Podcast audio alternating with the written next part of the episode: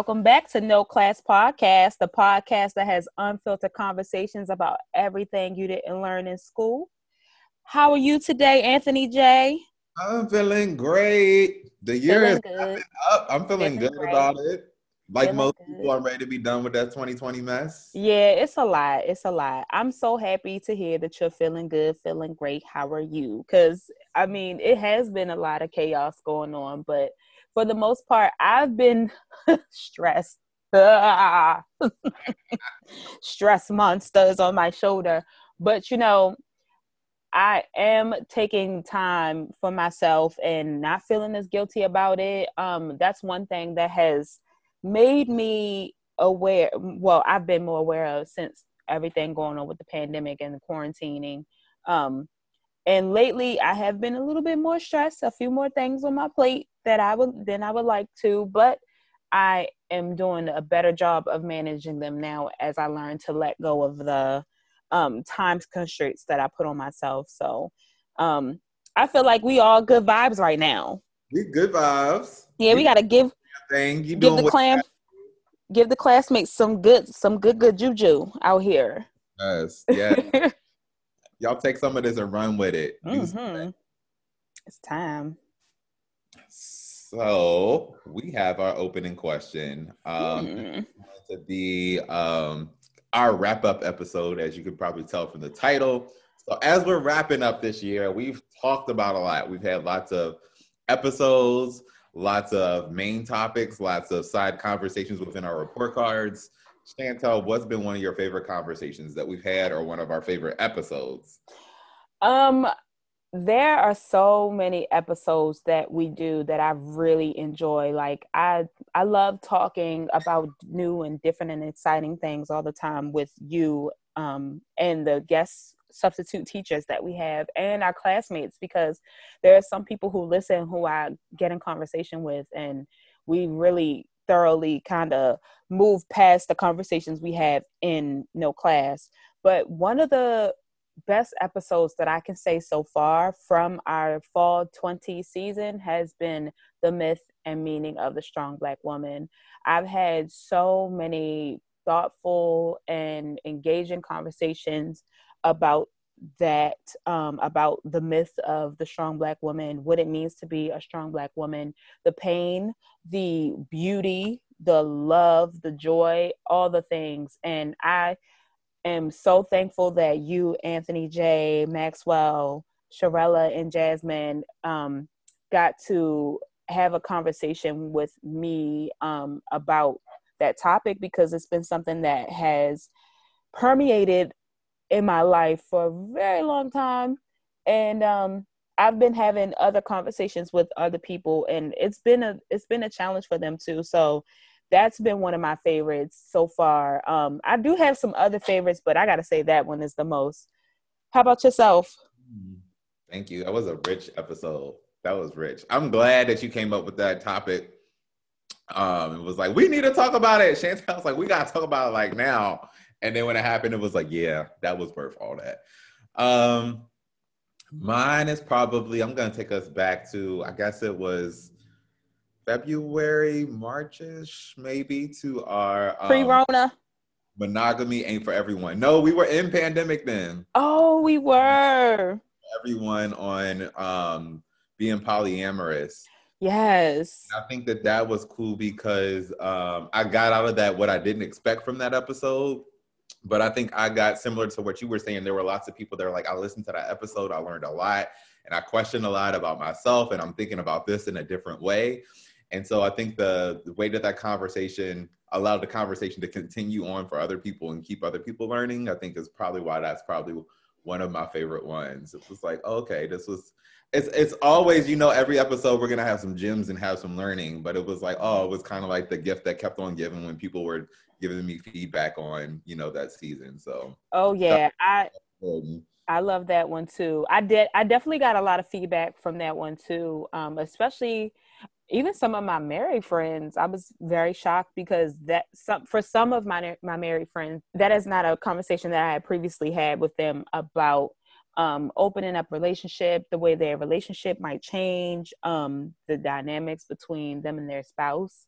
And um, you know things like that and i think it is very taboo as michelle kind of pointed out that that's something that um, a lot of people don't talk about when they're in these long more monogamous committed relationships and so i definitely appreciate that we've had some really really good ones classmates so there are a few that i i enjoy and i keep listening to so i mm-hmm. encourage you i know anthony jay encourages you to go back through our catalog and listen, even from fall 2020, like because you know we get into some really really good stuff, and uh, we love sharing that with you, and we love when you think of or you write or you engage in conversation that is outside of what we spoke about because we can't talk about everything. And then there are some things where we're just like, oh, you know, I kind of think differently now because I've had a little bit of growth and time to analyze and sit on this information. So Shout out to us too, as y'all re-listening, because I feel like this season we had a lot of variety in our episodes. We try to strike that.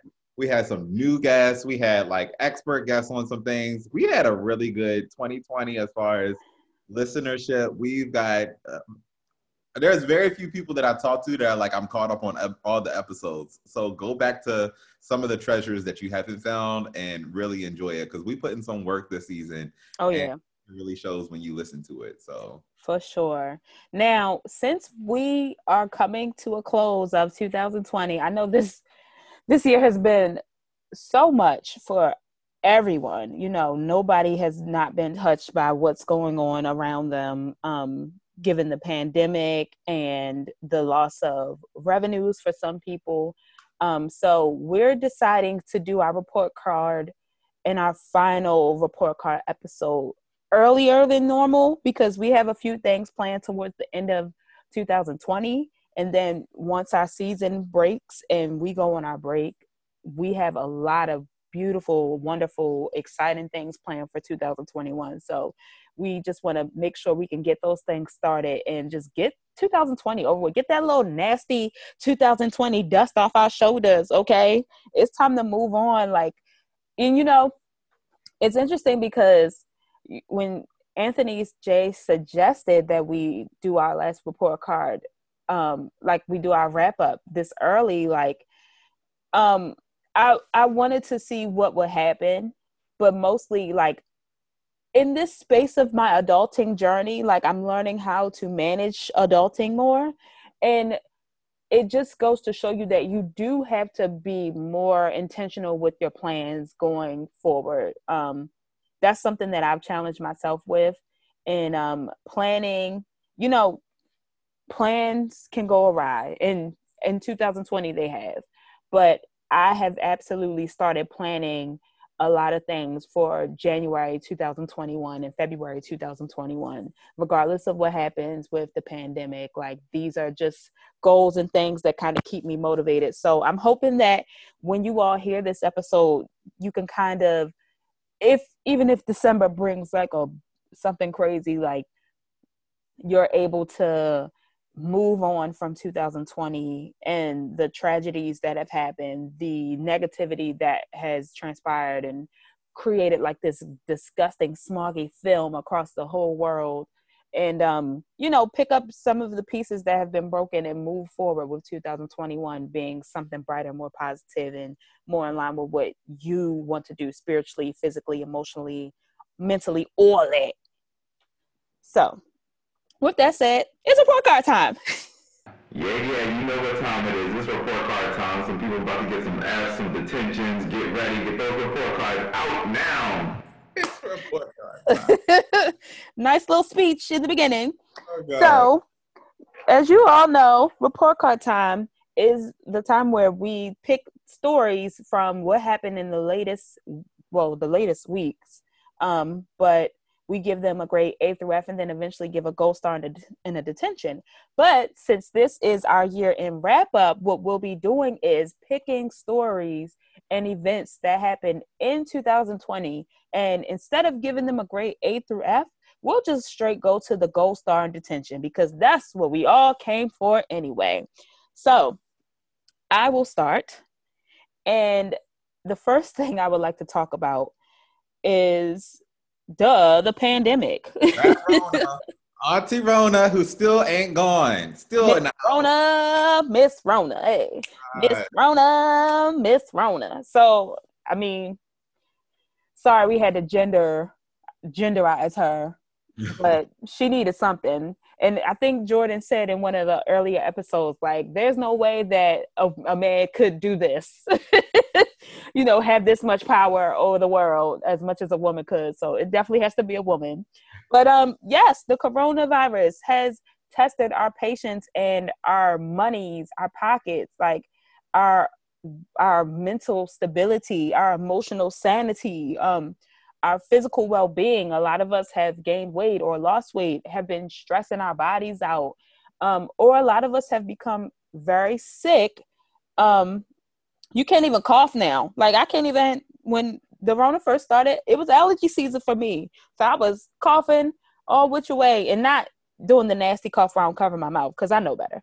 But um you know you can't even you know sneeze or cough without everybody looking at you like, excuse me, hello, we don't do that no more. This this is not culturally accepted.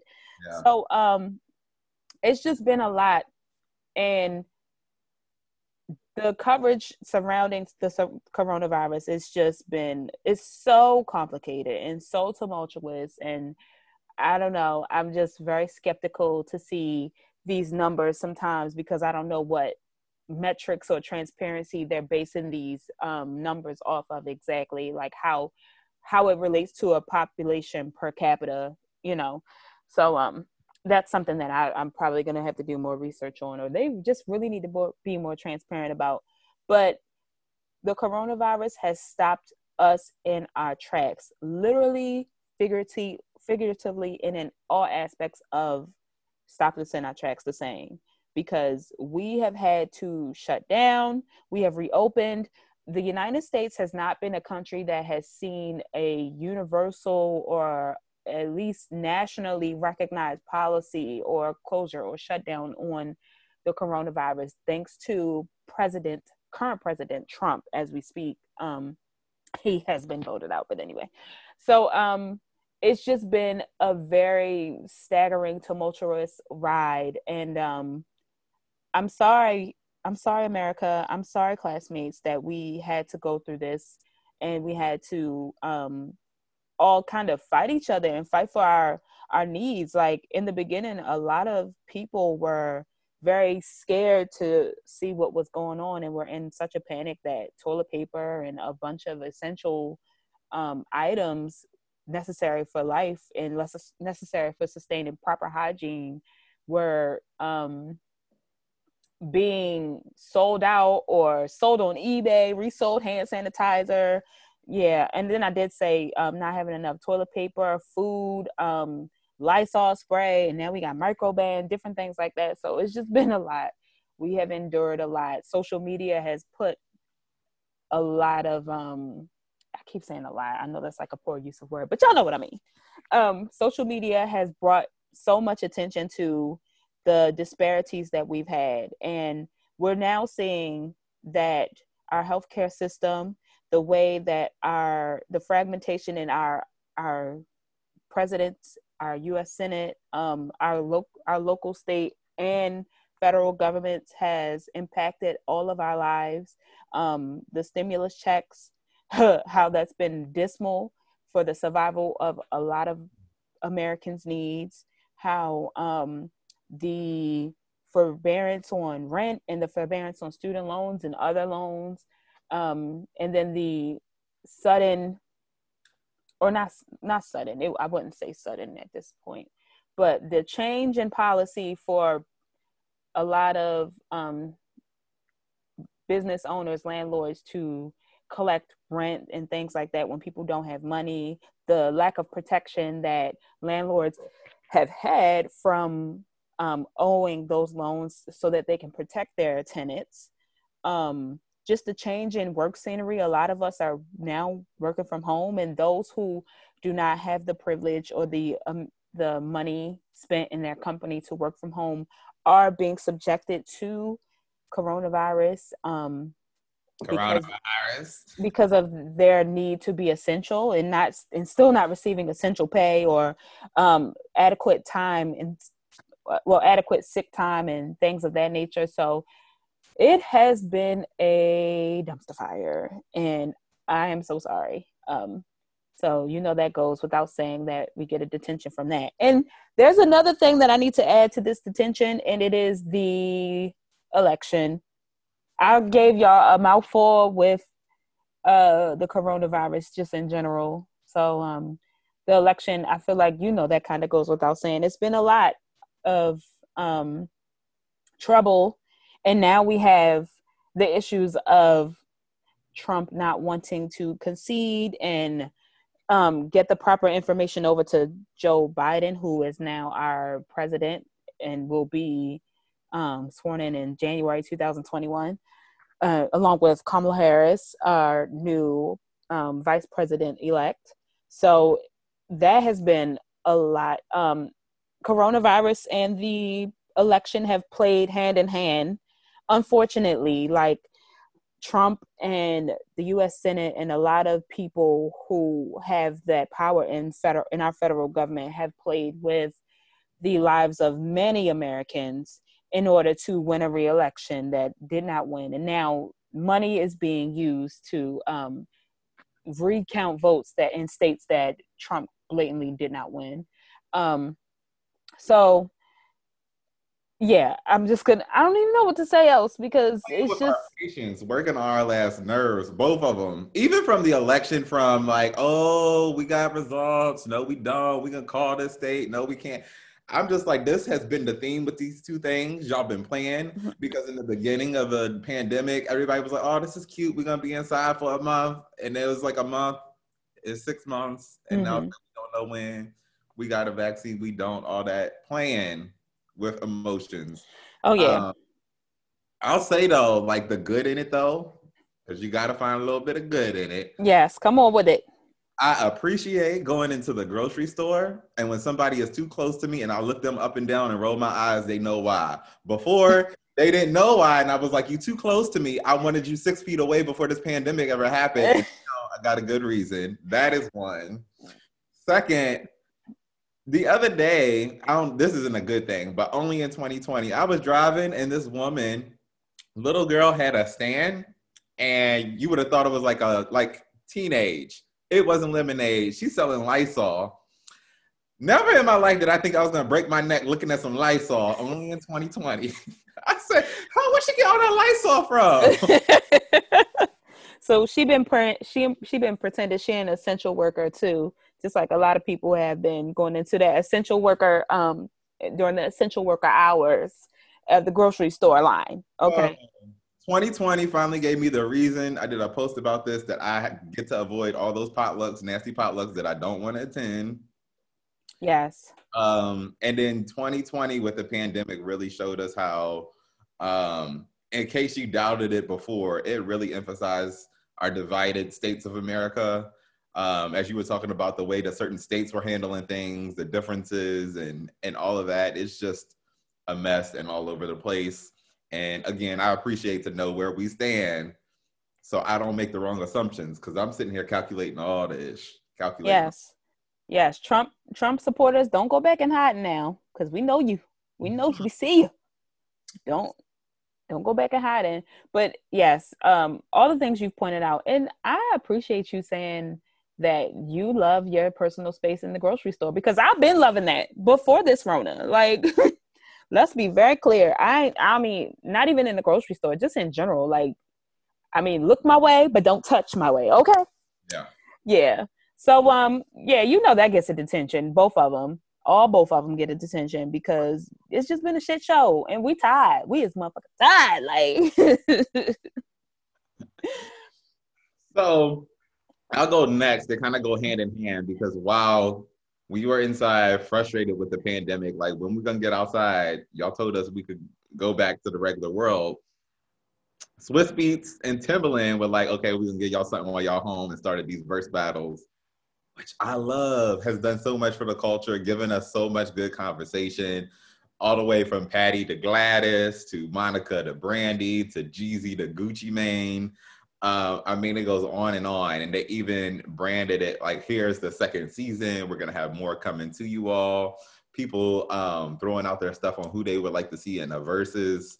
Um, so I give them a gold star because I mean, at this point, I don't think people are watching the verses like they were before, where I think almost everybody was tuning in because you didn't have anything else to do. I think people are tuning in to the people that they like. Uh, but I still appreciate having the option. I didn't even watch the Gucci Mane and Jeezy one, but I appreciate all the memes and all the shit from it.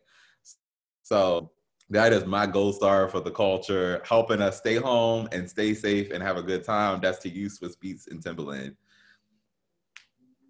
Anything you want to add on that one? Yeah, I love it. Um, the Verzuz battles have they have been so entertaining, especially because a lot of artists, a lot of um, people who make money off of touring and off of selling their music and um, merchandise, they were kind of stopped in their tracks with that. Like they didn't understand how they would be able to make money. And this necessarily does not fall, um, this doesn't correlate as much to like smaller independent artists, you know, because we had an episode talking about that with um, a few people who were still trying to figure out how to make money during the during the pandemic. But I'm so thankful that um, Swizz Beatz and Timbaland, two creative producers, um, they are like the heartbeat of hip hop. Like they help to create this platform. And you know, I thought about it because I was just like, you know, I want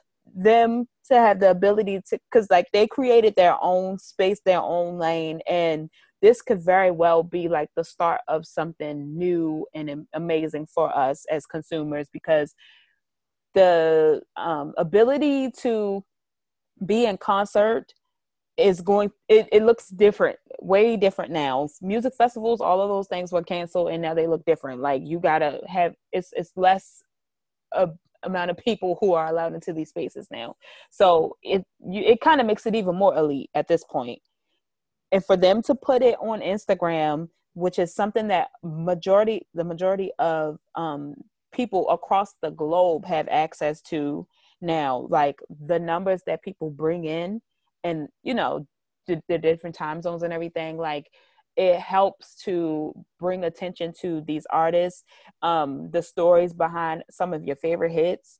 Um, we just get so much richness in the Verzuz sphere and I'm I'm glad. I can't wait to see it continue. Like there were some that I def I definitely didn't watch, but there were a few of my favorites, including Gladys and Patti with Dionne Warwick showing up. Um, Jill Scott and Erykah Badu is my top favorite though. My yeah. top favorite. Brandy and Monica was really funny. Um, and it was nice to hear those songs. Um, I did not watch Gucci Mane and Jeezy because I just was not in the mood to watch them. I'm a big fan of both of them though. Um, and what was the other one? Oh, Nelly and Ludacris. Like there were a few. Even to start it off, we had Babyface and Teddy Riley. Remember? Part of all the fun. That was yeah. fun. Yeah, throw in the towel. Okay. but it's just been. It's I'm home. Social distancing. mm-hmm. So Great it's fun. been a lot of entertainment that we've had through them, and um, I hope that they continue to, especially given the amount of stress that a lot of people were under. Like this has been such a great relief. We've had not only that, but I think that because verses came about kind of off the back of DJs um, doing Instagram live shows and like other artists doing like concert lives and having to pay for certain lives and stuff too um like access to certain lives for these different artists. So i love it. They even the playing field so that everybody can enjoy it because you know we give a lot of our money attention and our our our dedication to these artists. So it was nice for them to give us that entertainment in return. Um mm. i love the Verzuz battles gold star.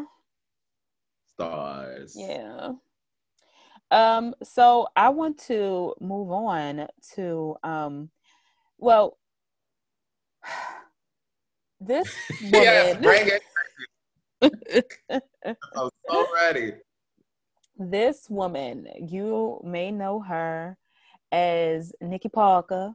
Um, in the Parkers. Um, she has played many a role, but she is now become more famous, um, not outside of her comedy as one of the original king, queens of comedy, um, but she has become most popular in recent years because of her boycott of Netflix and her blatant calling out of certain individuals who were supposed to be team black, team us, including Oprah Winfrey, Tyler Perry, Tyler Perry, and um, Lee Daniels, to name a few, and I think Steve Harvey at this point too now.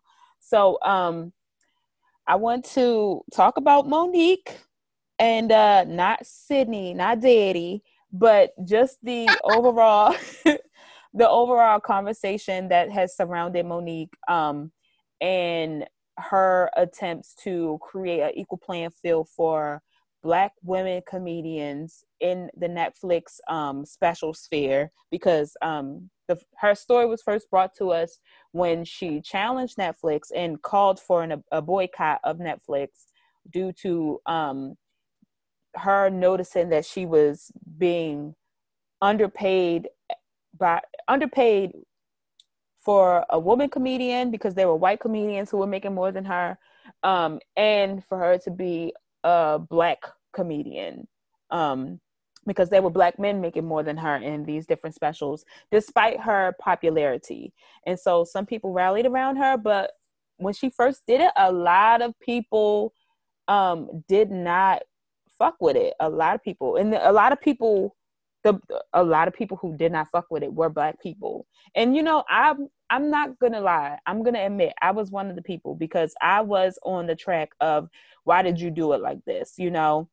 And I was also on the track of like I'm not boycotting Netflix, but now that I've grown to understand um, the powers that be and the way things have been contrived around her story, um, I'm absolutely Team Mo'Nique and more sympathetic to her story and not feeling like the you ain't got to go about it this way type of um, narrative that has been placed on her story was something that was deserved and you know i'm going to apologize for that because that was very wrong with me especially as a black woman to not support her in her fight because that would only propel black women like myself who are in the comedic sphere to um, be successful and get the money that they deserve and that they should earn um, on an equal playing field. Um, I uh, it's been a lot. It's been a it's been a lot of um, conversation recently with her and with Sidney, especially in her calling out um, like Tyler Perry, because Tyler Perry was supposed to come to her defense, and he was recorded. You know, and yeah, there are reasons like we have our reasons because she definitely recorded a secret conversation between herself and Tyler Perry, which was not the best. That. Yes, that's and that's kind of why it's been is that's probably why a lot of people are thinking Tyler Perry hasn't come out and publicly apologized to Mo'Nique because of the way she went about it. So um with that being said, like Mo'Nique, um, you have made a mark on Netflix so much so that um, not only that, but along with the Black Lives Matter movement and um, more Black people, more Latinx people, more Indigenous people, more Asian people being aware of the lack of representation in a lot of our media um, a lot of our visual media, movies, um, TV shows, things of that nature, and Netflix having that that struggle when them with them putting on these different um, comedy specials, like like now they got the black they got the black sitcoms from UPN like Girlfriends and Half and Half and One on One and all those other shows that a lot of people enjoyed on their network, Sister Sister, and um, you know other shows from other different countries and um, cultures. Oh, sorry, I'm getting an email. and other different and other different. Okay, wait a minute. so, um, you know, I appreciate Mo'Nique for putting that fire underneath Netflix and for representatives of the Black Lives Matter and for you know all these companies coming together and figuring out like hey we do need a voice that is more representative of the collective and not just a straight white male cis voice it's just not happening in 2020 like we are a people who recognize and understand that we're not all the same and there is more fluidity in our differences than not. So um i, I appreciate that and big ups to Mo'Nique. I give her a gold star. What do you think anthony jay? I think that um Mo'Nique has done what she here's what happens. Mo'Nique has been like, I'm telling y'all the truth, and she has stayed consistent with what she has been saying through this whole track. Before the Netflix, when we were talking about the Tyler Perry stuff, she's like, This is what's been going on. Mo'Nique has had the receipts for it. And it's always been, i have never questioned if she was telling the truth or not. It's always been about her delivery for people.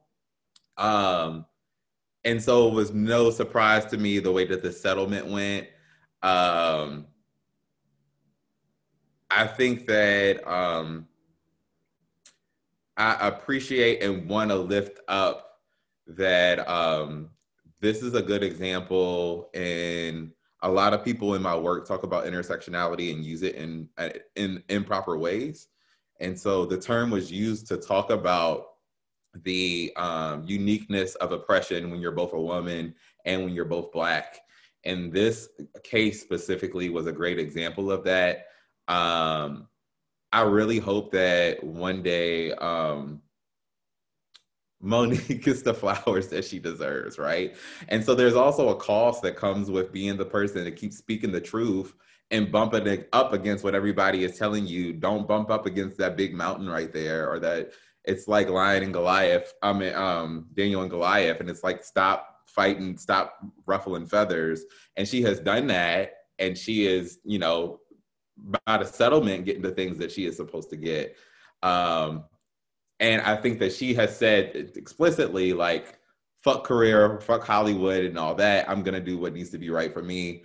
But I would hope because she has been truthful in all the things that she does, that she is, you know, able to be in in movies, film, whatever it is that she wants to do in the way that you know she should be, because she was blackballed for speaking out. But when you're speaking out and telling the truth, I feel like you should be able to get um, the things that are that are owed to you. So um, I know, regardless, she is good. She is just also very certain about who she is, what track she needs to be going on, how she needs to do it. Forget y'all if y'all don't want to boycott with her. Forget y'all if y'all want to laugh at her. Like I know that Mo'Nique is Mo'Nique is good.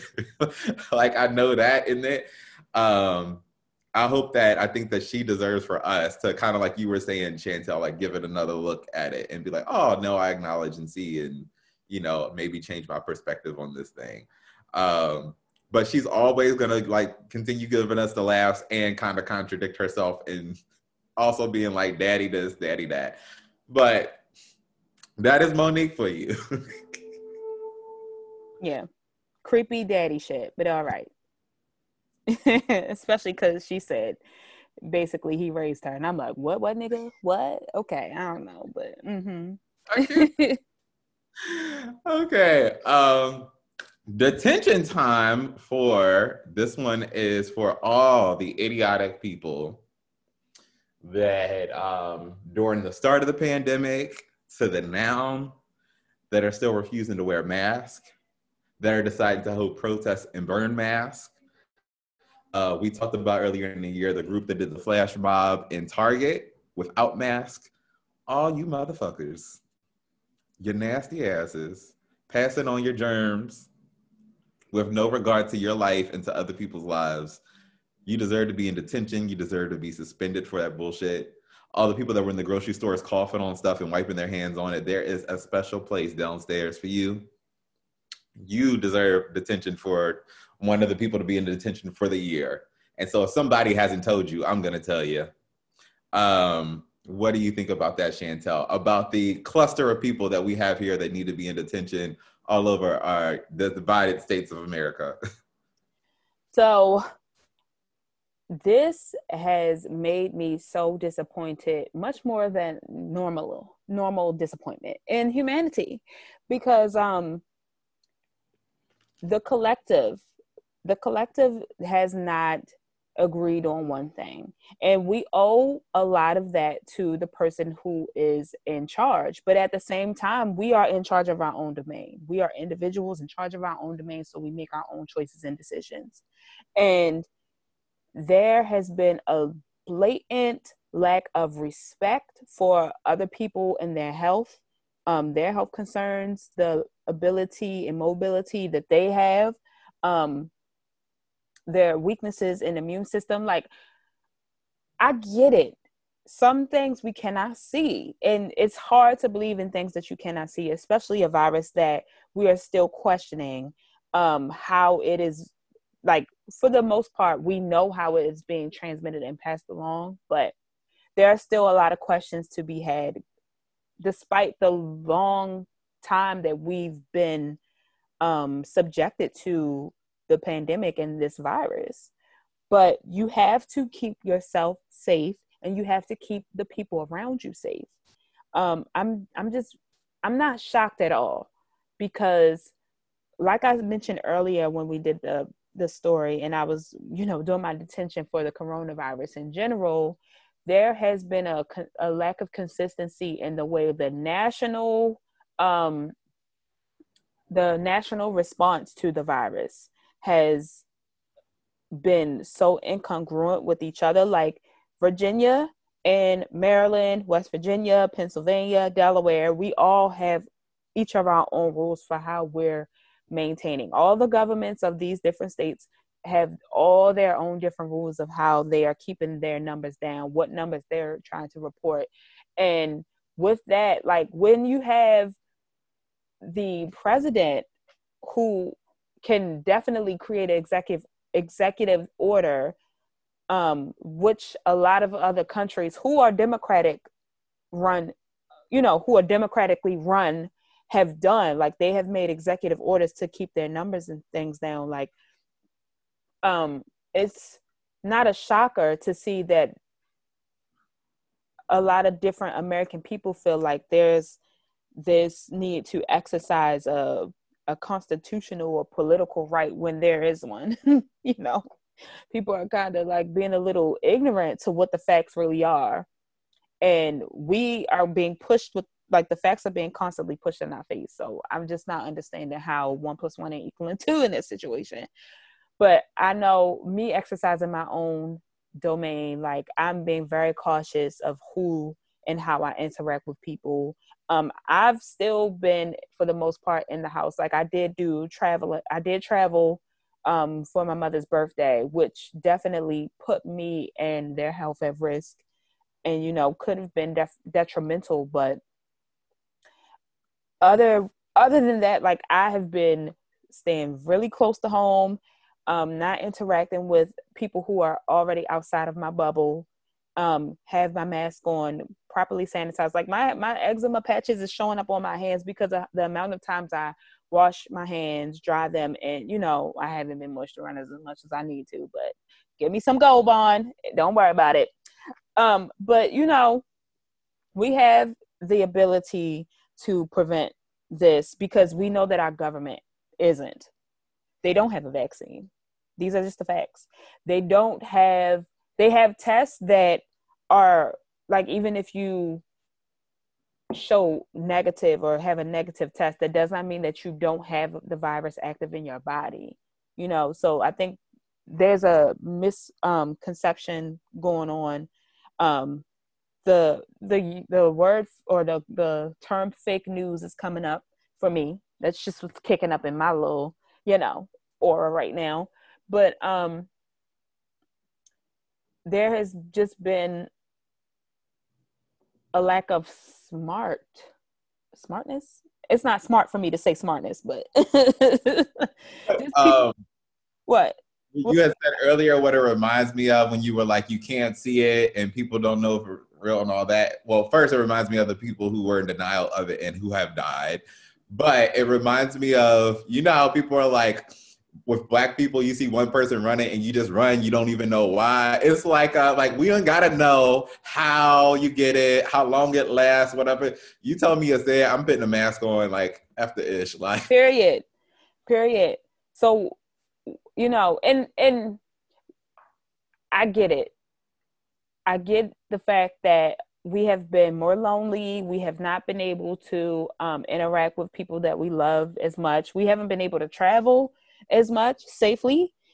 Um, so that I definitely understand, but you can take certain precautions to prevent the spread of coronavirus, and you need to be very accountable for those things. Like, um, I remember talking with my mother, and she said that she wanted to have a hotel party for her daughter to celebrate her birthday, and I was just like, are they going to go get tested within you know a certain period of time before they go over there. Like there are certain precautions that you can take because if you're not going to wear masks the entire time that you're sleeping in that hotel and having your friends over or you know previously we just had thanksgiving we have other things that require us to be inside with other people because the weather is colder now and we can't necessarily go outside and and the the numbers still be low and not have it transmit and the air be you know open and um the airflow be active. So there are certain precautions that you can take. So i just need everybody to still be cautious and be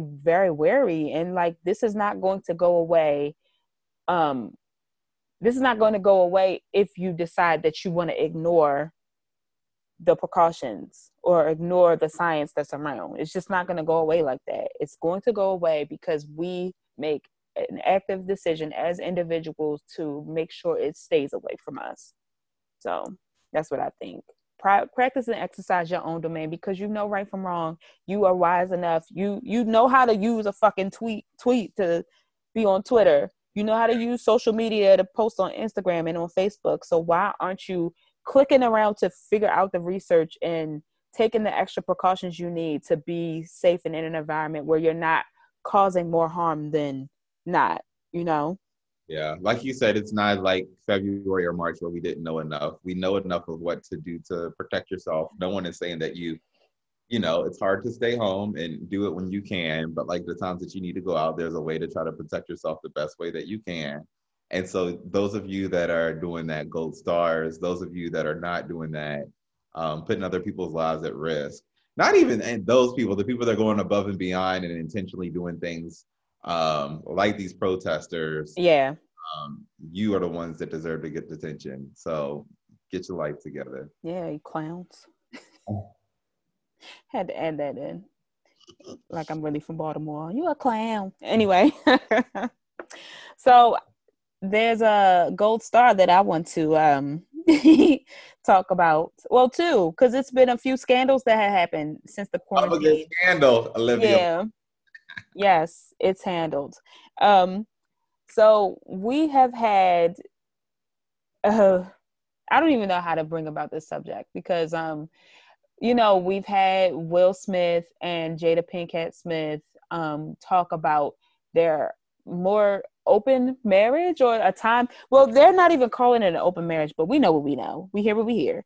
And um they were talking about a time that they were having i guess more trouble in their relationship. And jada pinkett smith um had a relationship that she described an entanglement. Yes. We made use of the word entanglement. And even august alsina who she had the entanglement with came out with a song um publicizing the entanglement. Um, but that has been something that has been a source of entertainment and discussion. Even with us having the um, episode regarding po- po- polygamy, I was going to say polyamory, um, like the polygamous relationships and things like that. Like we've discussed that. Um, we kind of praised Will Smith and Jada Pinkett Smith for being more open, and then they came back and was just like, yeah, it was an entanglement. It was a time in our marriage, but ain't nobody say who Will was messing with because Will was trying to keep all that shit under locks. Anyway, um, that's been one of the scandals. And then another one has been the downfall of Ellen DeGeneres. Um, there have been rumors, there have been rumors, but um, she was the happy-go-lucky, be kind to everyone woman, and we slowly started to peel the layers back when the pandemic hit.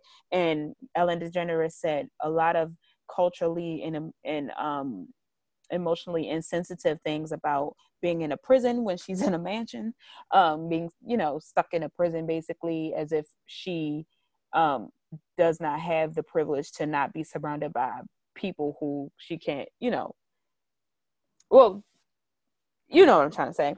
But um that and um the controversy surrounding her show um i know there was a time where um a lot of shows went and they recorded virtually from home.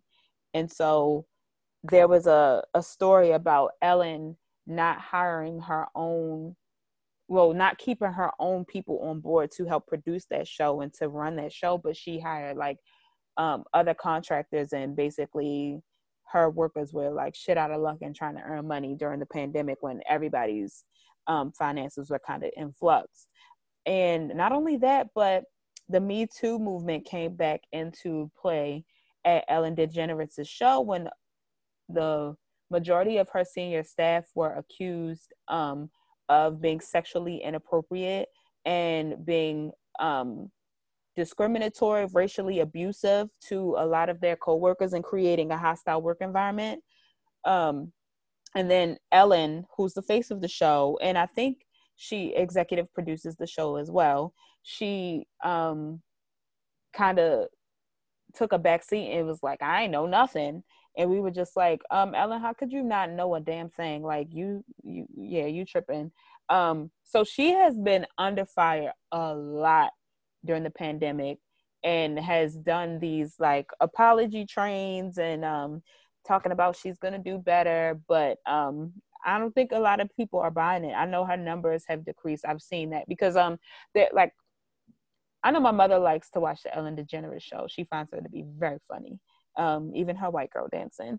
But um, yeah, they have not they have not rebounded as much as they thought they would with the show. But um, I want to know what you think about the entanglements and with the controversy surrounding Ellen DeGeneres. I don't think that. Yeah, I I don't think that Ellen's gonna bounce back to where she was. There's a possibility that she may, whatever like their numbers have gone down to, she may maintain because I do think that some of the things that people have surfaced, um, people look at as this is a issue or a thing for millennials or Gen Zers to cancel Ellen, but I, we're not totally her base. You know, like you had mentioned, like parents that watch it and stuff, and sometimes that isn't a, a deal breaker for them. So we shall see with that.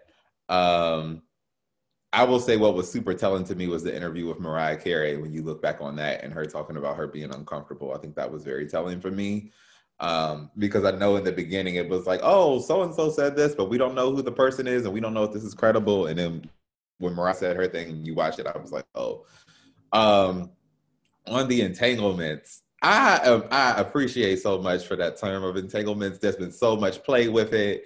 Um, it just seemed like it was I don't know how long that word stirred in Jada Pinkett's spirit, or she just came up with it right off the cuff.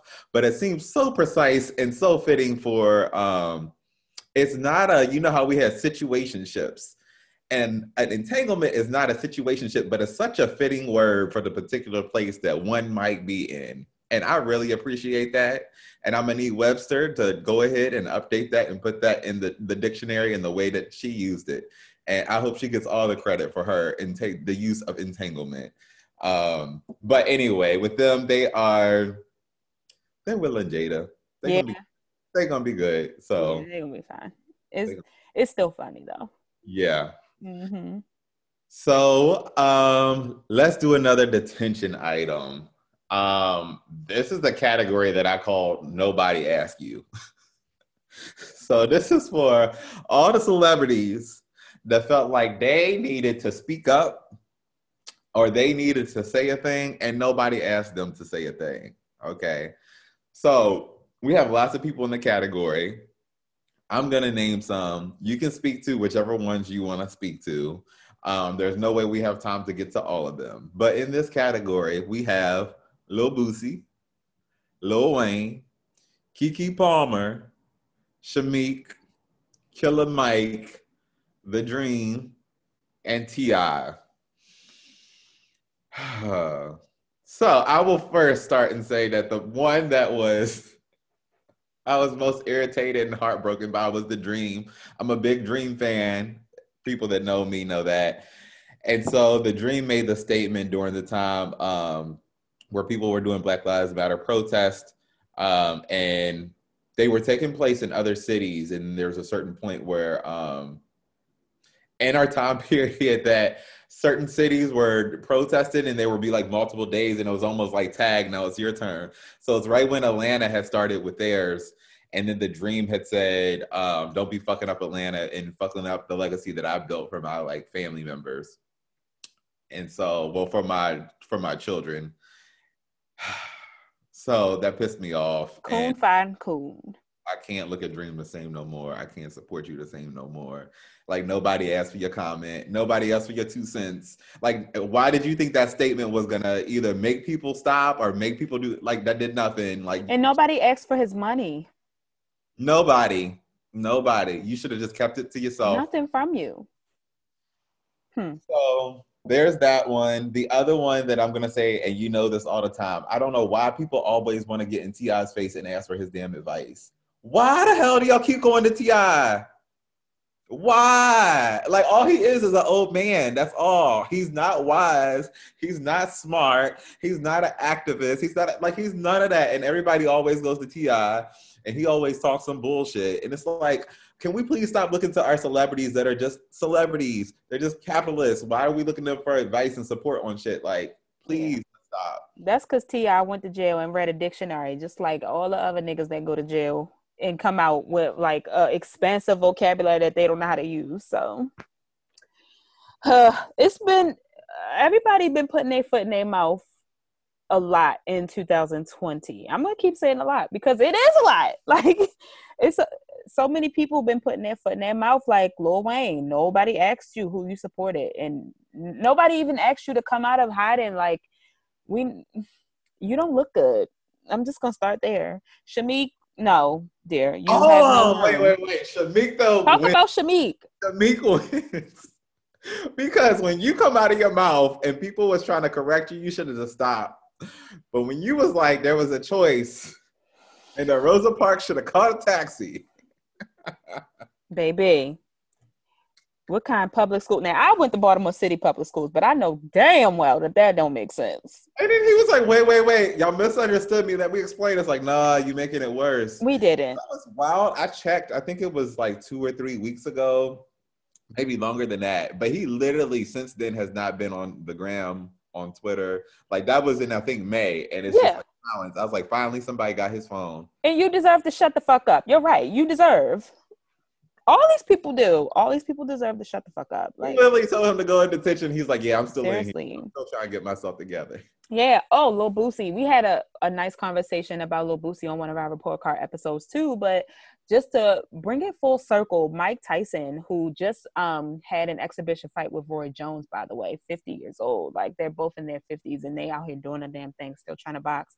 Anyway, um, Mike Tyson had him on his podcast, Lil Boosie had him on his podcast and basically asked the questions that a lot of people want to know. Like, if you have so much concern and say about Zaya Wade, who is Dwyane Wade's transgender daughter, um, then what makes that? You know, what it what does that make you? Like, why are you always so st- stuck or set on having conversation about trans or gay or whatever if it doesn't affect your household at all. And so Mike kind of put him on blast, but it's just like, yo, this Mike Tyson, not only is this man a boxer, but he crazy as fuck. Like Like you got checked by Mike Tyson and it was done so beautifully too. It was. It was very graceful.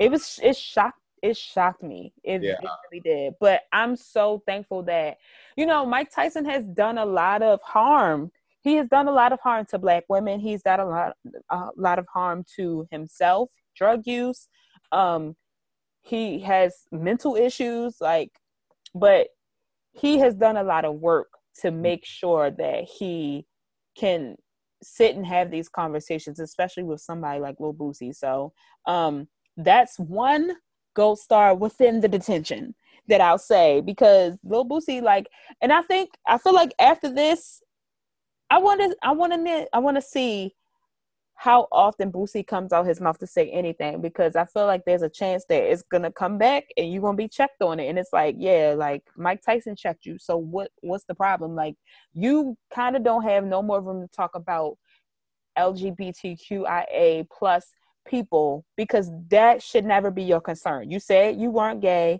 You said, you know, these different things that supported why you should never even speak about it again in your life. So why? Willing to do a lot of shit because he just got shot and he laid up on the couch right now. So period. So, but yeah, um, it's been a lot. People, yeah, Keke Palmer. We read her for filth one time too, but I'm, I'm still like, I know Keke just she did girl. Okay, uh, never mind. Cause she she young. Like I just, mm. I mean Shamika's young too. Poor stupid boy. I don't know.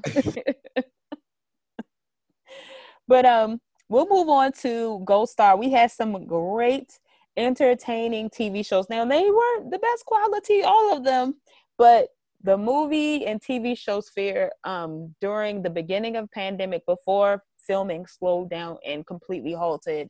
Um, now we're seeing more shows with people who wear masks anyway. But anyway, um, during the beginning of pandemic, we had Little Fires Everywhere, which was a great show featuring Kerry Washington and Reese Witherspoon and amongst that um, a few other amazing children, like child actors and actresses.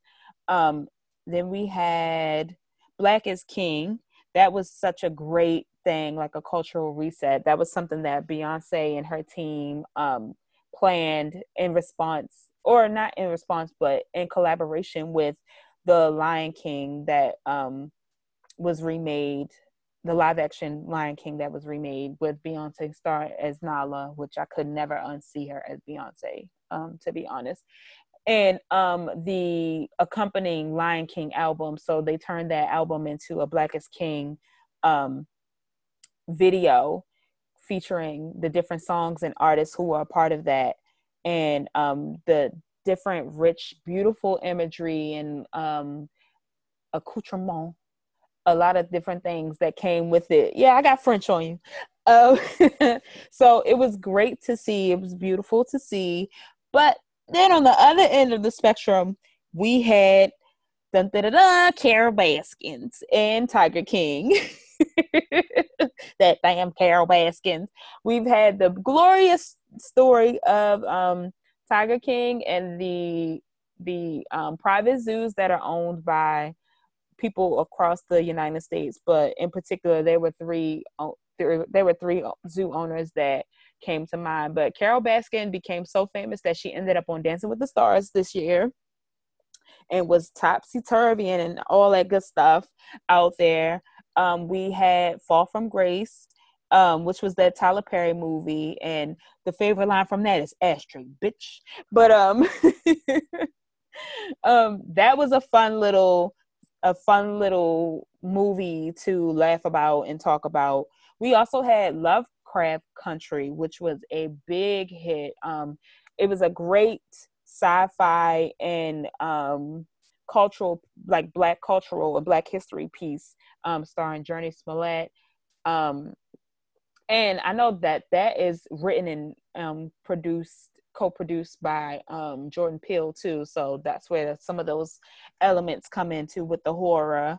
Um, very great show. And then recently we've had the Fresh Prince of Bel Air reunion on HBO Max with um, light skin and dark skin Aunt Viv's. Um, it was a uh, nice to see. I haven't watched the whole reunion, but from the clips that I've seen, um, Will Smith and Janet Hubert, which was the original Aunt Viv. Um, they sat down and had a very introspective discussion. And then Will Smith later went on Red Table Talk talking with a therapist about his experience and what his motives, motives were and why he made the decisions he made. Um, Oh, and really?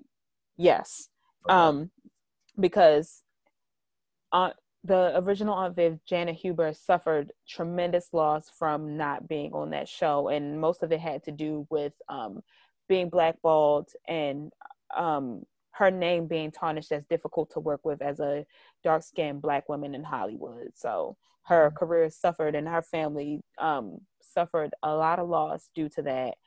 But they had a great show around it. They did an amazing tribute to the late James Avery. Um, beautiful for those who were affected by Uncle Phil and his representation as an uncle and a father for a lot of people um, in our communities who don't have those father figures around. Um, overall, TV has been crazily entertaining and thought provoking, and we've seen a lot of beautiful stories come to life, a lot of funny, um, dramatic stories, ex- including Fall from Grace, like the beautiful twist that happened with uh, Miss Phylicia Rashad. Um, but it's been entertaining. What do you think of the different shows that we've seen in 2020 during that pandemic era? I think that so some of my favorites was um, I was surprised how much I liked Little Fires Everywhere. Great. That was really great. Um, I still I'm I'm torn because I really want the time back from when I watched Falling from Grace, but at the same time, I'm glad I watched it so I can get the references. That was the worst. Oh gosh. Most of Tyler Perry's movies and TV shows are Black Twitter references. So don't even worry about that. You just watch it so you could participate in the conversation. That is it. That is your job as a Black millennial. Oh gosh. But yeah, it's been good. I'm actually surprised with the way TV has gone. I think I've had some point, points where there were dry spells, and I'm like, uh. But for us not to be having, you know, things being filmed as frequently because of the pandemic and things to be coming out slower, um, I've been able to find like some good content. So good job for that 2020. Yeah. You Yeah. you the real MVP. And now they have um, more socially conscious TV shows being filmed. Like I know Grey's Anatomy is definitely focusing a lot on the coronavirus pandemic. Gosh. What'd you say? what they on season 58? Oh my gosh. Yeah. they still going? Yes, it's it's yeah, it's it's been a while. I've definitely watched the show, stopped watching, and then watched it and still caught up on it. So it's fine. Um, but a lot of shows that you're seeing now that have been filmed, I guess, over the summertime or when people got access to COVID tests, they are a lot of people are wearing masks in them now, which is kind of weird to see. Like now, I'm starting to get this weird, like, when was this filmed because they're wearing masks, or when was this filmed because they're not wearing masks? Oh, damn! Remember that time we ain't have to wear masks? So it's it's uh crazy, but it's at the same time um very intriguing to watch go down. So Yeah. yeah. Um, so let's go into the detention area again. So 2020 has been a sad and depressing year for some of the lives that we passed on. Um, and I mean, every year there's some bright stars that we end up losing, but it felt like it was um, the impact was different this year, I guess, because you know we're already home and people's spirits are already kind of low but there were some people that passed away that was like, ooh, this was this is a hard blow. This is a lot. Um, some that because they were unexpected, and some just because of the responsibility or or the road that they held in our lives. Um, and so I'm just gonna kind of like run through the list and name some of them. Um, forgive us if we forget a few, but we had Chadwick Boseman, um, Little Richard, Kobe Bryant, John Lewis, and RGB are on our list. Um, I know, especially with um, RGB, Chadwick, and Kobe, um, people were like, there was so much that happened in the aftermath that was like the what now and like, what does this mean? Um, which is super fair. And I, I will say what is was good out of those conversations and the way that people were impacted from them um, is for people to reach deeper into themselves and ask some things of themselves um, that maybe they hadn't before.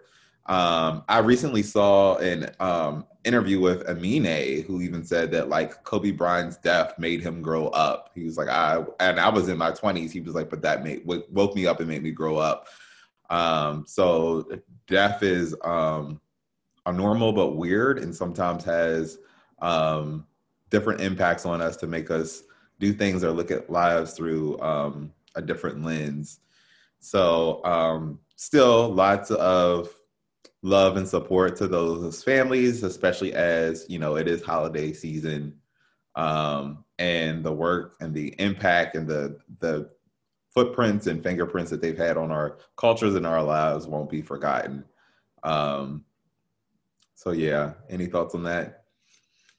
Yes, I I want to add on the detention by saying that when Ruth Bader Ginsburg passed, there were people who made um, a lot of different jokes about um, her spirit, I guess, being in different things um, in regards to what was happening with the Trump administration. And I didn't like those. I want to put those in detention. I want to put those in the trash because I just felt like um, it was very insensitive to make those jokes. Now, if you laughed, you know, that's fine and dandy, but um, I think we have to be very sensitive to death because life is so precious. You know, um, these people who we mentioned, they all made a very striking mark in a lot of people's lives. Um, and we have to respect and understand their their place in their spirit within our lives. So um I just wanted to add to that, like not to sit up there and be like, shame on you, but I just wanted to say that that never made me feel good to hear or see jokes on Twitter about like RBG's spirit being in, you know, this, that, and the third because it related to Trump, um, the Trump campaign or otherwise. Like it just did, never made me feel good. So, um, a special farewell to these individuals, um, Kobe and Gianna and the other members on the helicopter who that crashed like um that happened right before the pandemic right right at the end of January. And um so it's kind of it's it's weird because we people who were affected by that crash especially like their families and friends and mo- a lot of their fans like they or people who have suffered losses that happened prior to the pandemic or during the pandemic like you don't have time to catch a breath because it's so much going on. But i just want to say and you know that we at no class myself and anthony jay um, we love you all. We're thinking about you. We send our condolences and um, you know, we understand that grief is a a process. You can't just get away from it one day just because a story or uh, your your body moves on and has to keep going on. Um, a lot of people have been lost other than these celebrities um, due to this virus, and I just wanted to share that, give that moment, give people time to um, understand. I know it's more of a sullen moment in our show because we've been trying to have a lot of fun, and even with our detentions that we've been giving out. But it just goes without saying that we cannot acknowledge the impact that has been had from the many lives that we have lost um, this year because it has been so much. Like people are turning on their TV to grief constantly, or turning on their phones and looking on Twitter or looking on Instagram or Facebook to all this grief. So we just want to acknowledge that and say that um, take your time, take your space, um, love on the people that you need to, and um, give yourself grace for the energy you don't have because it's been exhausting. Yes. So um, I want to move on. I want to bring some light back into the mix and give out some gold stars to a few influential people who have made an impact in a positive way. Um, one is Tabitha Brown. Mm-hmm. Yes, we talked about her in one of our report card episodes too, in the popularity of her TikTok, um, her TikTok videos about her vegan recipes that she does with her family, and um, she has just been such a bright star in the sky for us. Like she's very entertaining. She's a beautiful person. She seems to have such an amazing, beautiful spirit. Her family is gorgeous. Like you can't get away from them children and, and their husband, okay? Because everybody looks fine in their house. But um, I'm just so happy that people who did not know about Tabitha Brown prior to her TikTok videos and the popularity um, that they know about her and that they can be influenced by her and that if you have tried any of her recipes that you have opened yourself up if you weren't open before to the possibility of not always eating meat or consuming things that were vegan because of a taboo or you're not feeling like you would be satiated or things like that. So i'm just so happy that um her she has become more popular um and influential during this time because her spirit and her light was much needed as we were all trying to figure out what to do. And some of us had to really figure out how to make do what, what was in our pantry because some of us didn't get out in time to grab up all the meats, okay?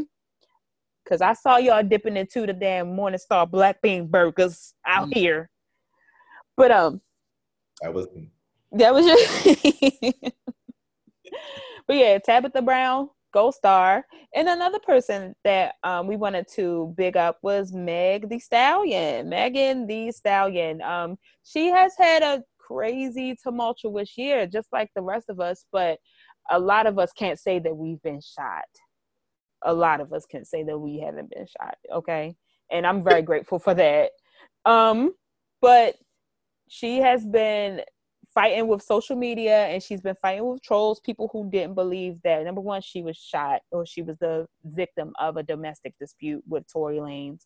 Um, but just her owning her power, owning her her voice, and um, owning her body, and even with the addition of WAP to our vocabulary and to our um, our streaming platforms and our radio stations, her and Cardi B, like y'all did a really good job of bringing attention to the constant double standard that women in hip hop and women in the United States who feel sexually more sexually free and liberated are um, about when it comes to when it when, when compared to men in hip hop and men in society and sexuality. So um, Meg Thee Stallion, you get a gold star too because you've been out here doing a damn thing. What do you think about these two women, these two people. Yeah, Meg, I don't see how you're doing it. She is just hustling and it's just everywhere, even in the pandemic. Like there's the I was surprised that she she dropped an album, which is, you know, at this point been out for like two weeks or something like that. But um I was you would have thought the album was already out because she was everywhere. She was already on the Saturday Night Live. She was already doing the circuits and being all the places. And even in a point where at the beginning of the pandemic you were like oh you didn't see that much of your celebrities. Meg what you still saw meg. Like she was doing her thing. And like you said it wasn't short like a it wasn't just a um, beautiful smooth year for her. She has some rough stuff still and she was she is weathering the the storms that are coming her way and you know um doing a damn good job at it because she has some stuff that has happened um, even with the when I saw the stuff that was going down with her best friend, it's just like make me want to be like, you know what, I ain't trying to leave the house today. I'll call this. And she's doing her thing. Um, I mean, when you got a feature in the same year too with Cardi and Beyonce, like she's doing her thing. Damn, Savage Remix came out this year too. That was this year, yeah. yeah. What have we been doing in 2020? also, I want to add, I feel like TikTok really, really had a like TikTok has always been, you know, since it's been going, been strong, but I felt like it was really, really strong this year. Mm-hmm. And I don't know if it's because added onto the layer of it was like Trump being like, we're getting rid of TikTok. And then there's just like more and more dances and challenges that were happening. I feel like TikTok was really popular year because I yeah. was like, oh, I'm not fooling with it. And this year I was like, well, I guess I gotta get on and see something. When you can do that to me, then I'm like, okay, you really popping because I'll be trying to hold on to the last minute before joining or another app or doing another social media thing. I was like, okay, you got me. More of my information being thrown into the internet sphere. Yeah, yeah dope. Anything about Tabitha? Oh, I love Tabitha. um, yeah, Tabitha is. I was late too. I didn't know about Tabitha until we were in the pandemic, and I saw her um, stuff streaming, and I'm glad that she is um, getting on more platforms and being more well known. And she just has this warmth about her. I had shared that on the, the last episode, so dope. I hope she gets all the great things that she deserves. Yes, she. All right. Um, Here's our last one, which is kind of like a good encompasses a lot of things. That this year there were um, we had never seen kind of like the the organizing, the protesting that we had seen this year on a um, on a global platform, right? And so there were um, George Floyd's murder um, that sparked some protests in the United States um, and then, of course, you add on top of that more murders um, of Black people in the US, some that happened before Floyd, like Arbery, um, and then some that had happened after, like Breonna Taylor. Um, and so it was beautiful to see the way that um, we were able to organize and be in the streets and um, demand and yell for the justice and the um, attention that's needed. We saw in some ways, in some short ways, in some big ways, what some of those wins look like. Um, and so, as we talk about on the show about the, you know, it's beyond just being able to be in the street and protest. We saw how that organized and transformed in, for example, Georgia and being a blue state this election. Um, we see that in some of the representation and some of the ways that um, big industries said that they supported Black Lives Matter, even though um, my that's symbolization. That's not exactly them meaning it, but it is more than what it was before. So um, I was just in awe. I remember when I had watched a story about the way that um, other countries were also in solidarity with what was happening in the United States but also not just in solidarity with what was happening here, but a way to talk about the way that um, anti-blackness is global in the UK and Australia, like, um, and so it for a lot of people um, put them on notice, made them pause, made them think and considerate um, their role and where things were, and again, not just our country and in the United States, and I think that that was um, way overdue. Um, we hope that the the energy that was brought, the thought into it, the the exercising, the organizing continues on. Um, as I tell everybody, um, because Trump lost doesn't mean that that is a big gain for racial justice or or social justice at all. There's plenty of more work to do. Um, and so I'm happy and excited to see what that's going to look like in in, in 2021. Um, and I'm also happy and excited that it has activated um, more youth because um, I sound like the old man right now, but like as being the like I went to a good number of protests this year, and I was like, "Ooh, this don't work the same as it used to when I was like 21 um, out here." And so I'm happy and excited to see young people be activated and be like, "We're we give no fucks. Like this is what we want. These are what our demands are. These are the changes that need to happen, and we're gonna make them happen. And so I I love that, and um, look forward to seeing how that's gonna grow in 2021. What about you, Chantel? So I have learned so much about protests. You know, um, you would think that because I'm a black woman in America, like I'm supposed to know these things, you know, like it just comes with the territory. But I, there was so much I didn't know. Like protests, unlike my skin color, unlike what's in my DNA, which is the history of black people, um, the kings, queens, the tribe, tribalism, the slavery, the ancestral rapage, like that is encoded in my DNA as a black woman. Like there are certain things that are just not handed down to me, and protest was not one of them.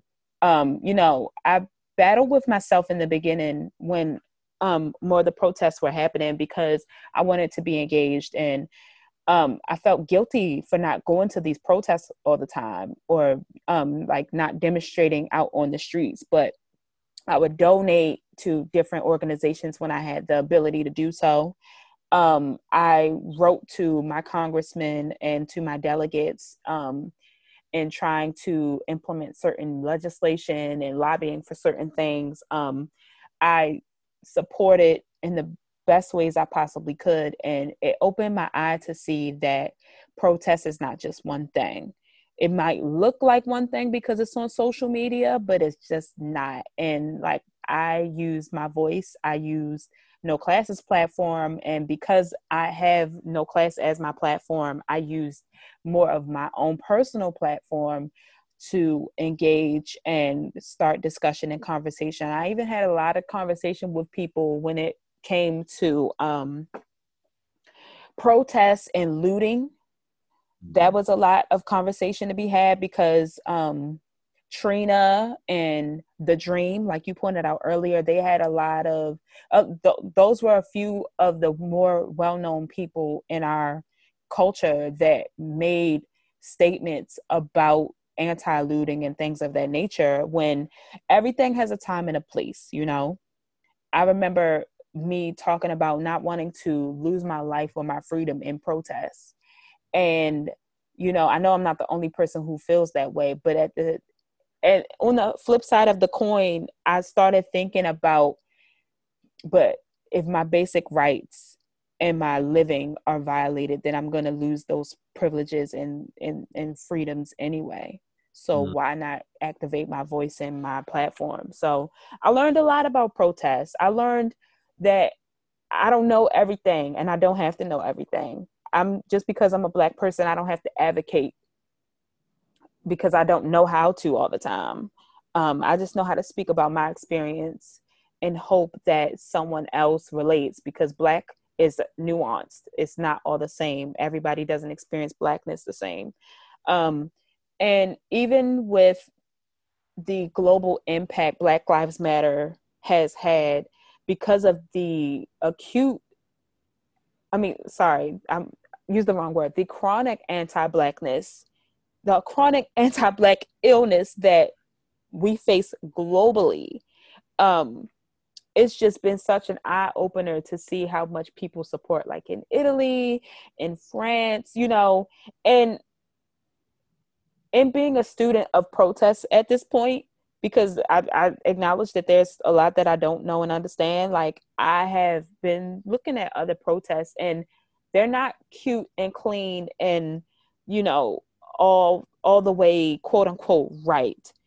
People rise up to fight for their freedom and lose their lives and they destroy things because they're angry and they are fed up and they're disappointed in the systems that were supposed to represent the collective in the whole and understand that there's differences in each culture and respect these differences and so you know i'm just trying to get a clearer understanding of how i can make my voice and my story heard and be a force of my generation so that my nephews or the children that I hope to have don't have to endure this because you know my grandmother she was 97 she lived during a time where the civil rights movement. Like a lot of my uncles and aunts and a lot of people in our families we are in a generation where we have people who are deeply connected to the civil rights movement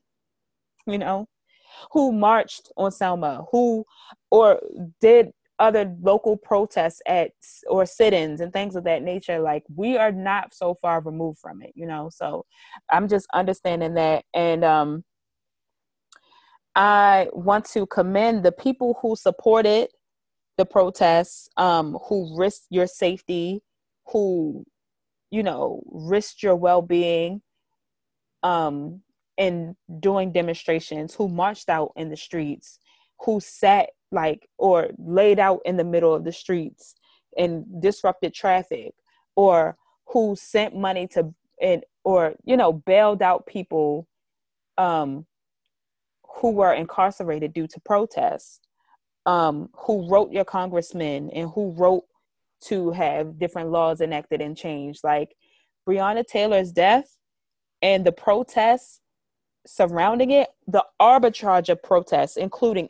everything helped to create different legislation within Louisville, Kentucky.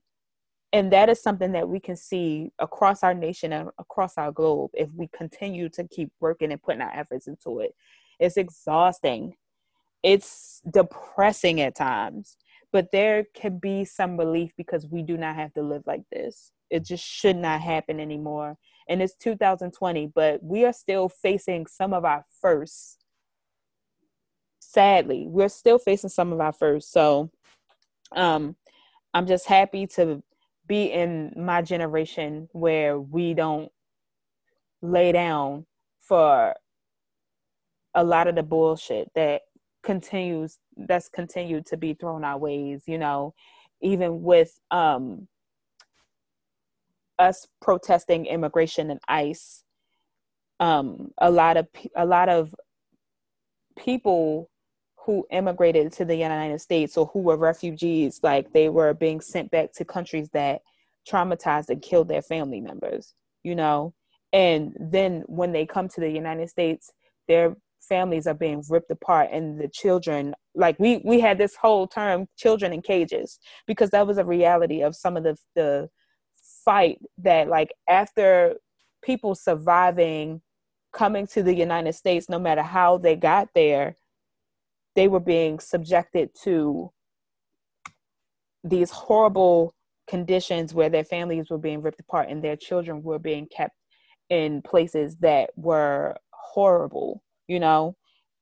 So we have to bring attention to that. And I just commend everybody um, because I'm just, I'm, a, I'm, a, I'm learning, I'm learning.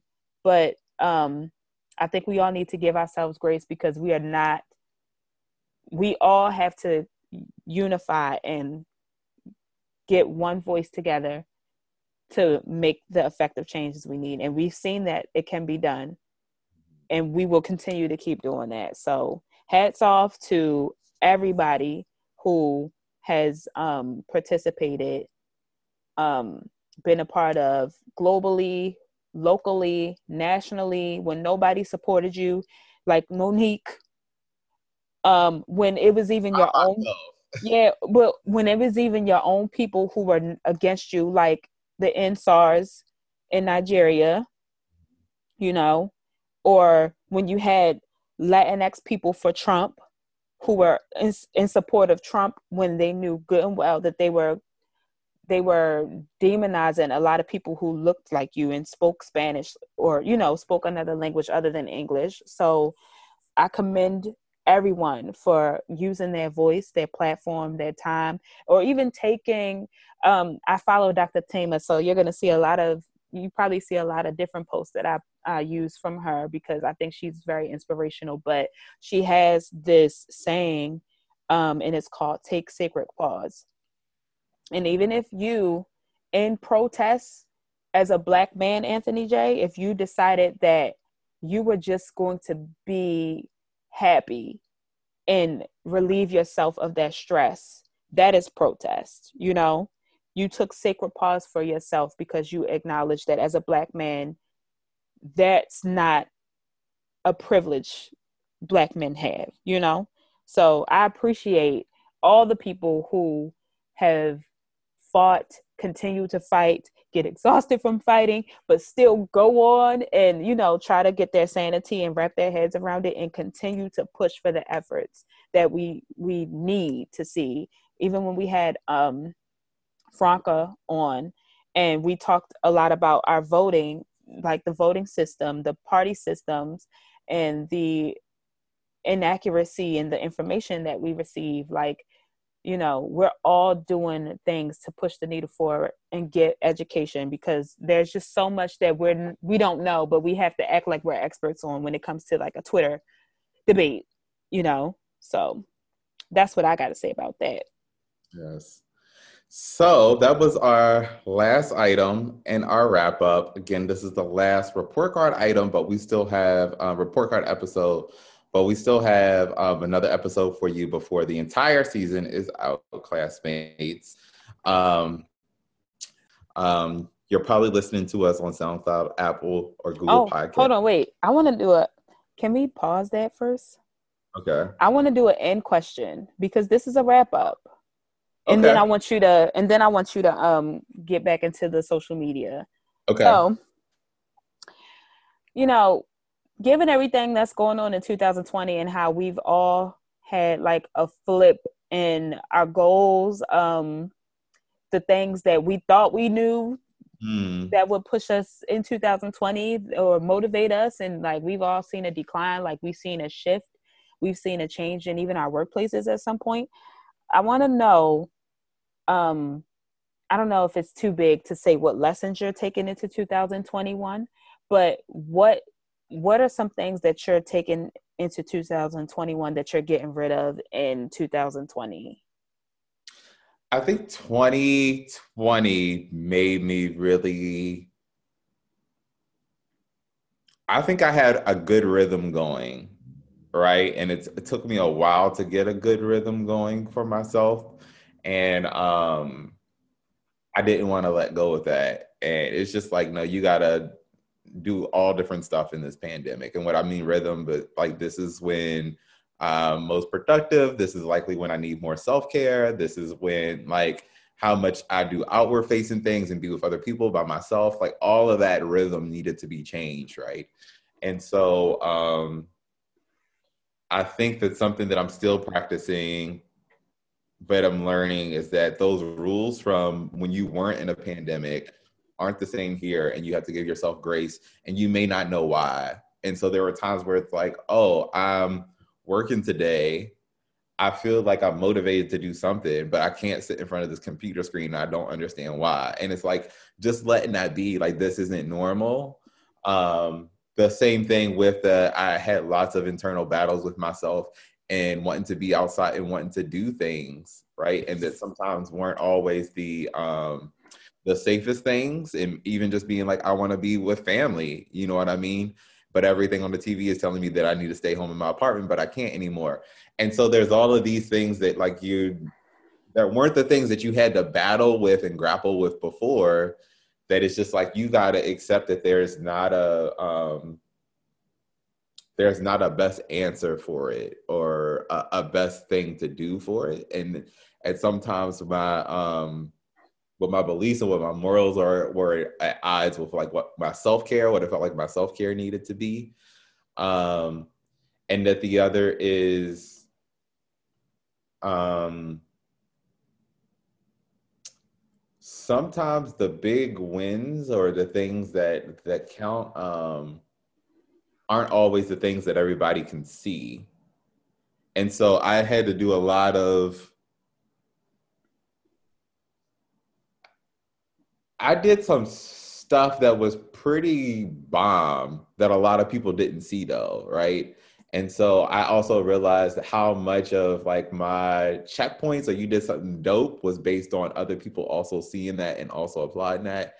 And um it helped me put those things in perspective. I think that that's very important. And um, I thought that, and I did lots of like put my head down and I'm gonna be in my zone and work on something before, but like this year really taught me how to do that and really be in it and really get in the nitty gritty. I thought I was doing it before, but it's like this is what it really is and what it potentially could be. So I'm taking that energy into 2021. It is a different, whole different way of like, this is how you focus. This is what meeting goals looks like. This is what um,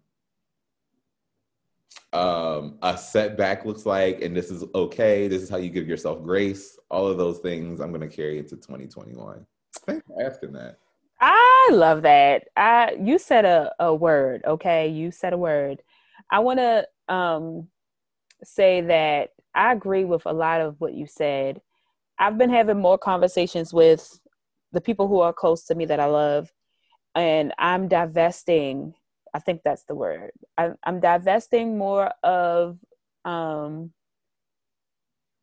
having gratification from other people acknowledging my accomplishments. Mm-hmm. You know, there were certain places I wanted to travel to. Um, there were certain people I wanted to meet. Like, I challenged myself in 2020 with my intimacy journal. And I always correlated that to me finding love. Like, um, and I never understood what intimacy truly meant to me until I started going more deep inside and doing more of my work and um, channeling my thoughts to my own voice and not to other people's voices. Mm. Um, because it's easy to listen to everyone else and what everyone else's opinions are and invest in what they're selling. But it's hard to figure out your own voice. I mean, not hard, because I don't even want to use hard and easy because I feel like those words don't even describe the amount of challenge and relief you feel once you've overcome that challenge. Um, so I um have been doing more intrinsic work than I I didn't even imagine. Um, I am more into plants and stuff like that, so I'm taking that with me because it. I realize that makes me feel good. That makes me feel peace. I'm channeling more energy of peace. Um, I was talking to Anthony Jay before we started recording, and I told him that I planned on quitting my job. And um I plan on working another place, but I was so invested in my job because I know that the other place I want to work like I will be making way less money than what I'm used to. And so there might be some sacrifices I have to make. But um I plan for this. Like I I've done this before where I've made those decisions. Um, and I was reassuring myself that like me making a certain dollar amount was never a personality trait of mine. You know, like you don't see me walking down the street and then I start talking to you and you think, oh, she make this. Like it's just it's not a, a human personality trait, mm-hmm. you know. So I had to divest in that energy of being so emotionally connected to money where I won't allow myself to realize my dreams. Mm-hmm. And so I'm taking the fears that I had for the last 29 years prior to me turning 30 this year. I'm I'm turning those into challenges for me to overcome in 2021 and mm-hmm. beyond because um, I've stopped myself from a, a few things that I could have grown from, all because of fear and trying to have the right answer for some people in my family or some of my friends when like you said anthony there is no right answer all the time you know but that's the energy i'm working with you know 2020 had the ability to crush a lot of people's dreams, a lot of people's livelihoods. Um, but I want to channel that energy and continue moving in a direction that's healthier for me because I can't continue to stress myself out over things that like literally will not matter.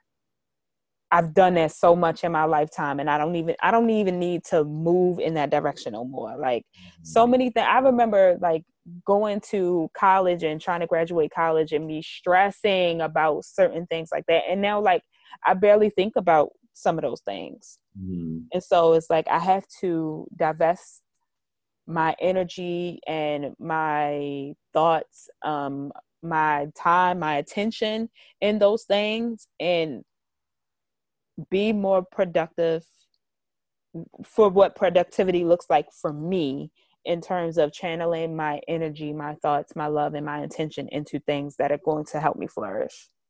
Mm-hmm. So that's what I'm taking into 2021. Um, yeah, it's going to be intangible. You won't see it exactly. You'll probably see more of it because of what's going to happen with our show. But um, for what you don't see, don't worry about me. I'm gonna be good. You know.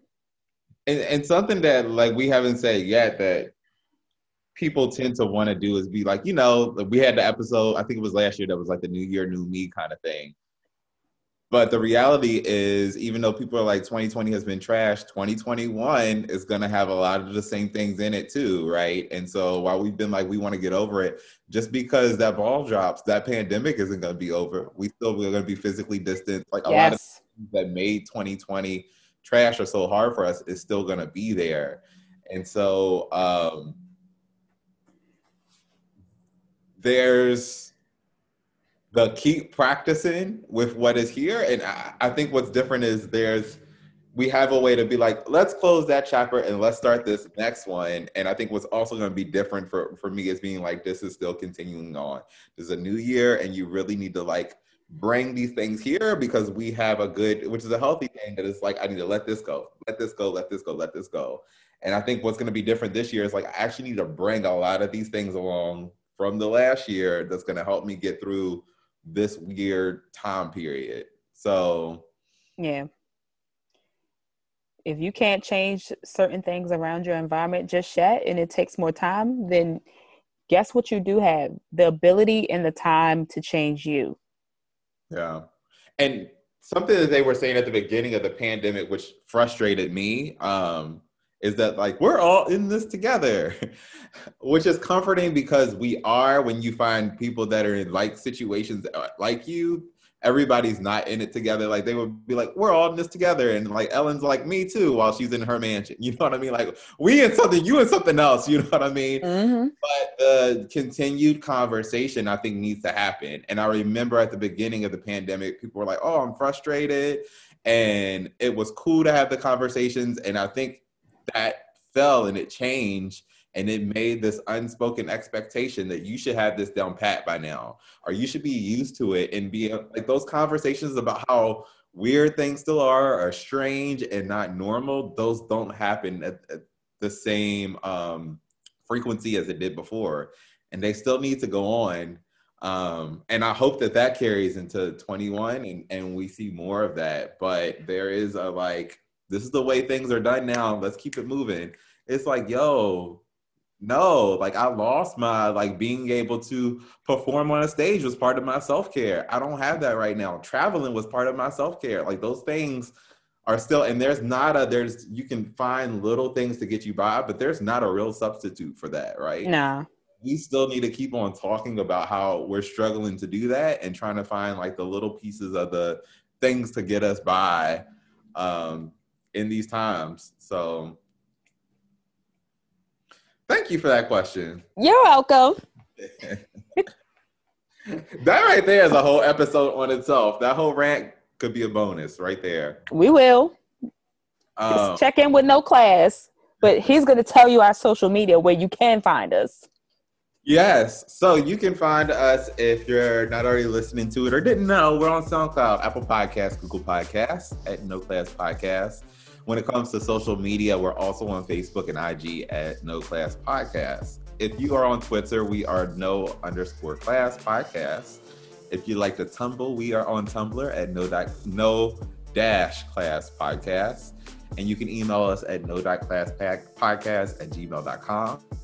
We ask that if you listen to us, that you rate us, you give us all the stars, you give us comments, you give us feedback. And we ask that you become a monthly sustainer with no class, right? That you decide that this is the podcast that resonates with you and you would like to make a, some compensation and give some of your dollars so we can continue to do our thing and bring you good content, bring you good conversations, and we will appreciate it. You will make the honor of. I'm letting you know now. So, um, thank you all for. Um, I want to say thank you for your listenership um, through our 2020, following us on the social medias, liking us on all the things. Um, I'm not gonna give the big like goodbye speech because, like I said, we have another episode with you for the season. But it is kind of like a wrap up of 2020, and that's something that I want to say and put out there. You have anything to add, Chantel? Uh, keep on keeping on. Short and sweet. Okay, y'all stay melanated, hydrated, and glowed up, and we will see y'all next time.